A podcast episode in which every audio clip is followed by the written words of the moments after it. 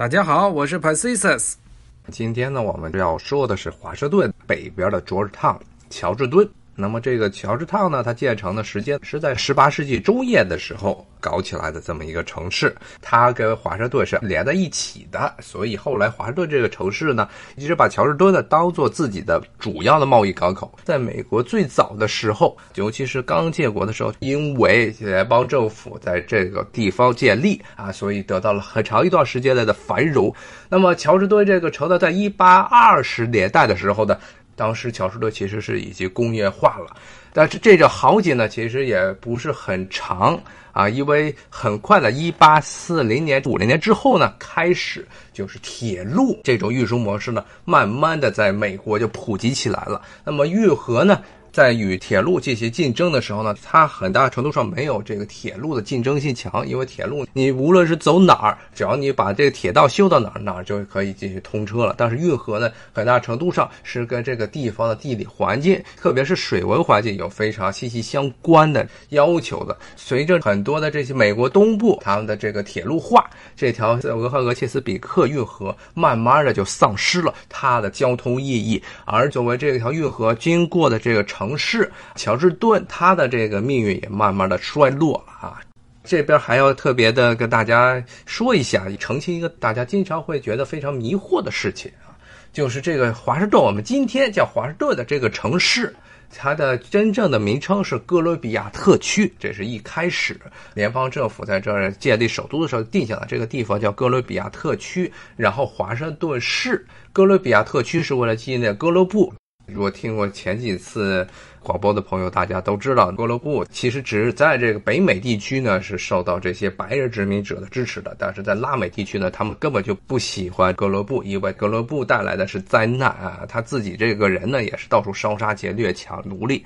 但是呢，在英国殖民地的这些美国这些地区呢，他哥伦布还是受到了非常高的尊重的。所以，整哥伦比亚特区是以哥伦布的名字命名。那么呢，华盛顿呢，在联邦政府所在的这一片呢，华盛顿市是哥伦比亚。特区州的一个城市，所以应该说是哥伦比亚特区华盛顿市。当时在十九世纪中叶之前，也就一八七一年之前，华盛顿市呢与它同级的还有很多的其他的小市甚至县，包括呢乔治敦当时不属于华盛顿市，它叫做乔治敦市，所以是 Georgetown D.C. 现在呢，已经不叫 Georgetown D.C. 了啊，直接叫 Georgetown。那么呢，当时的包括，后来是从这个哥伦比亚特区分出来的这个亚历山大里亚呢，当时叫 Alexandria D.C. 啊，就是亚历山大里亚市，哥伦比亚特区亚历山大里亚市。包括呢，当时的现在的阿灵顿国家公墓所在的那一片，当时是一个哥伦比亚特区下属的一个县，叫做亚历山大里亚县，当时不叫阿灵顿。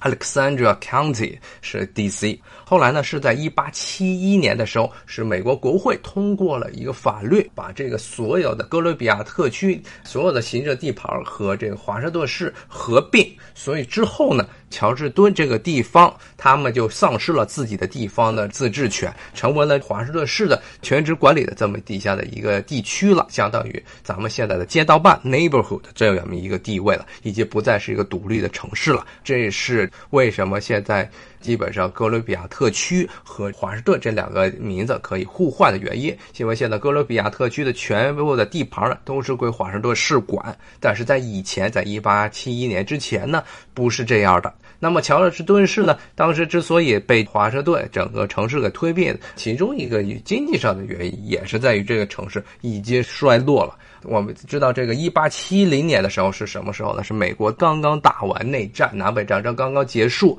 当时是华盛顿这个城市周边的地区最为萧条的时候。为什么呢？因为这个种植园经济被摧毁了，然后呢，又由于华盛顿周围是整个南北战争时代呢战争最为激烈的地方啊。我们知道很多的这些经典的资产业，比如说像格蒂斯堡是在这个马里兰和宾夕法尼亚交界处的地方，其实离华盛顿也不远。还有很多这南方军的主将啊，罗伯特里以及北方军的主将这格兰特，他们在这个沿着波多马和河南北地区打了很多的战争。所以对这一带的经济摧毁是非常严重的。乔治烫这个城市呢，基本上呢就是整个这个城市的经济全部都被毁掉了啊，基本上没有什么东西剩下来了。当时的这个运河也不行了啊，那些磨坊呢基本上都关张了。所以呢，这乔治多这个城市呢，基本上就成了一个贫民窟。而且这个城市由于当时的它跟这个华盛顿不一样，华盛顿是十八世纪初才建成的这么一个城市，而且是法国人给规划的，相对来说规划。的时候呢，很注重这些下水设施啊，包括路面的宽度啊，都是当时符合欧洲这些城市要求的。但乔治敦呢，这个城市当时规划的时候还是一个殖民城市，是一个很破的小城，连下水道都没有，说又脏又臭，又全是工业，所以后来呢就变成一个大贫民窟了。现在呢，它是一个非常时髦的这么一个旅游景点，它当时呢是谁都不愿意去的烂地方。那么这个地方呢，其实萧条了好长一段时间。一直到这个一九五零年代，它才慢慢的恢复。它跟这个亚历山大里亚还不一样。乔治敦这个地方呢，它虽然是一个河港，但是它作为一个河港，其实它的整个地理环境并不是特别好。你比如说像这个亚历山大里亚那一带呢，都是平原，然后是两条河的交界的地方。但是乔治敦这个地方是挨着波多马克河，但是它本身这个城市呢是依山而建的，它这个城市真正的平原地带不是很多。它这个城市规划的时候，很多的一半的地区都是建在小山坡上。其实是不太适于发展成一个河港。之所以一开始把它弄河港的纯粹的理由呢，就是因为它是这个海船能够逆流而上的到达这最极限的地方，所以在这儿建了这么一个港口。那么，这因为这些原因呢乔尔坦这个城市呢，一直到一九五零年代呢，都属于非常颓废、没有人愿意去的烂地方。但是在乔治烫的北边这些地区呢，由于它是在山上了，以及不属于这个城市本身了，这些山上呢，由于风景非常好，能够俯瞰整个这个波多马克河，所以很多有钱人都在这儿盖了一些大宅子。其中最著名的一个大宅子呢。非常值得跟大家一说的一个展的，也是觉得如果大家有机会呢，去这个乔治烫这个地方，一定要去看的一个地方，就是邓巴顿 （Dumbarton） 呃橡树花园。这个地方呢，如果大家对世界历史，特别是中学，可能我忘了高中还是初中课本，似乎是讲过这顿巴顿橡树园的地方。为什么？如果讲过这个二战时期历史的话，应该提到过，因为顿巴顿橡树园这开展了一个著名的一个会议，那就是是顿巴顿橡树园会议。当时这个会议的目的呢，是一九四四年的时候，当时的时候盟军已经在诺曼底登陆了，但是最重要的是苏联已经把德国打的这个屁滚尿流了，所以基本上二战的局势已经定下来了。这个时候呢。世界上这些主要的强国呢，都要开始讨论战后的局势怎么样，所谓的协调战后关系。当时呢，最早是苏联啊、美国和英国啊，这个是二战的时候呢，几个重要的强权，他们说要在这华盛顿这边讨论一下战后的这些，说是这个国际关系其实是利益分配问题。啊，那么当时呢，为什么选在了顿巴顿橡树园这个地方呢？因为顿巴顿橡树园的园主这么一个女的啊，Mildred，她呢是当时美国数一数二的这女土豪，主要是靠她爸，她爸弄了很多的这些乱七八糟专利，造成了她是当时是纽约州最出名的、最有钱的一个女人。那么呢，她的老公呢是一个外交官。实际上呢，是她老公乔治，是基本上是相当于入赘到这 Mildred 的女人的家里。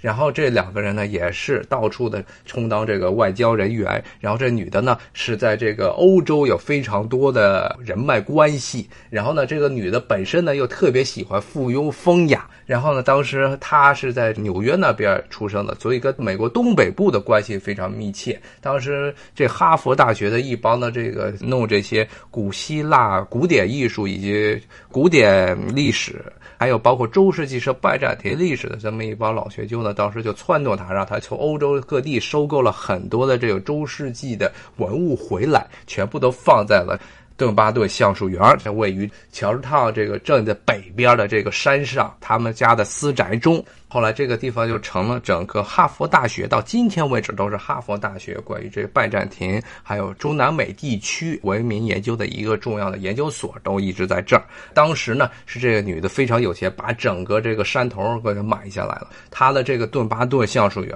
是整个华盛顿地区市内数一数二的这个大豪宅，巨型的大豪宅，比很多这些有钱人的宅子要大着好几圈儿啊！包括现在这个奥巴马。他们这些人居住的这个卡罗拉玛那个地方是所谓的富人区，包括呢现在亚马逊的老板贝佐斯他在那儿也有套宅子，但是这些宅子无论是从这个奢侈程度还是占地面积来说呢，跟这个顿巴顿橡树园都是不可同日而比的啊。基本上顿巴顿橡树园是华盛顿在二十世纪中叶时候最大的一个大豪宅，也就是因为这女的还有牌面，她老公又是外交官，当时呢。讨论的这几个国家的强权的代表呢，就选在是在多巴顿橡树园召开多巴顿橡树园会议。一开始呢是苏联、美国和英国，当时，当时我们作为中国人肯定就会提出异议。我们中国的当时也是在二战中可以说是牺牲可以是数一数二的，仅次于苏联的。那么为什么他们没有带上中国呢？其实这也是邓巴的橡树园，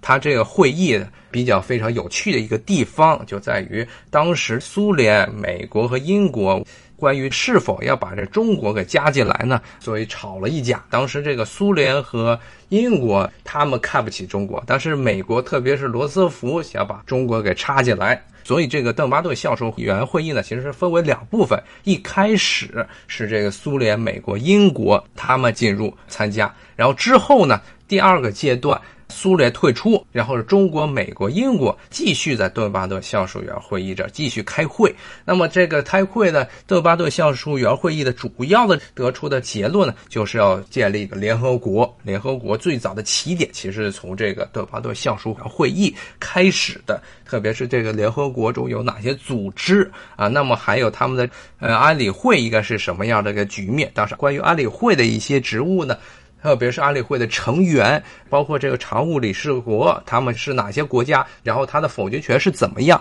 这些具体到关于这些国家利益方面的东西呢，在这个巴顿橡树会议上没有达到特别有效的共识，主要就是呃，因为这个几个强权——苏联、美国、英国，他们之间利益上的这个冲突。但是最后呢，其实还是因为美国是当时在战后成为了世界第一大霸主，所以很大程度上，最后的联合国的整个这个组织和权力结构是在美国这边的主导之下出现的。但是无论如何呢，他们这个联合国的诞生可以说是在顿巴顿橡树园中出来的，它整个联合国的组织结构。所以呢，我建议大家有机会的话。去华盛顿玩，要是去乔治敦的话，一定要去一下道巴顿橡树园啊！它是一个非常大的这么一个大园子，而且有非常漂亮的花园。它这个女主不是女主角，是女主人 Mildred，她是一个非常喜欢富有这个欧洲风雅的这么一个女人，特别是中世纪的这些建筑艺术。她专门还雇佣了一个女的园林师，帮她设计自己的花园。那么她这片地盘呢，邓巴顿橡树园这个。位置呢，因为属于卓尔塔的最高点、制高点，所以周边呢，在它一圈呢，也围着了很多是有钱人住的宅子，像包括就在它旁边还有个邓巴顿宅 d u m b a n House），也是一个当时商人的后代，他们家。住的一个宅子，现在也是对外开放啊，当时要交钱进去，可以带着你进去，在里面看当时这个十九世纪到二十世纪的时候，美国商人阶级他们这有钱的富豪们他们住的宅子的样子。然后邓巴顿橡树园这个地方，它的地理位置除了是乔治敦的最高点之外呢，它的背后呢又是一条著名的河流，就是 Rock Creek，叫石溪，这是横穿整个华盛顿地区的最重要的一条河流。它是穿越华盛顿市区，因为华盛顿是在波多马河河以北这个地方建立的。然后它这华盛顿这个城里呢，还有一条河流叫石溪，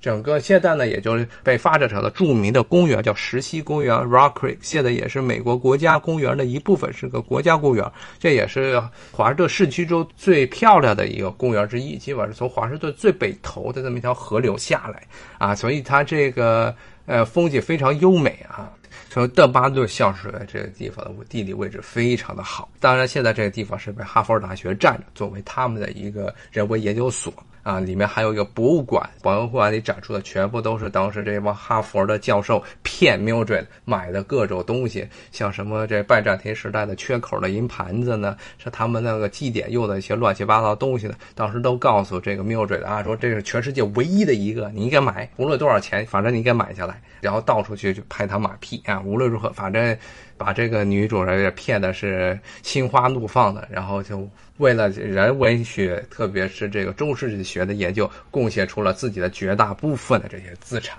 所以在邓巴顿橡树园的这博物馆中都有展出。好，今天我们就聊到这里，咱们下回再说。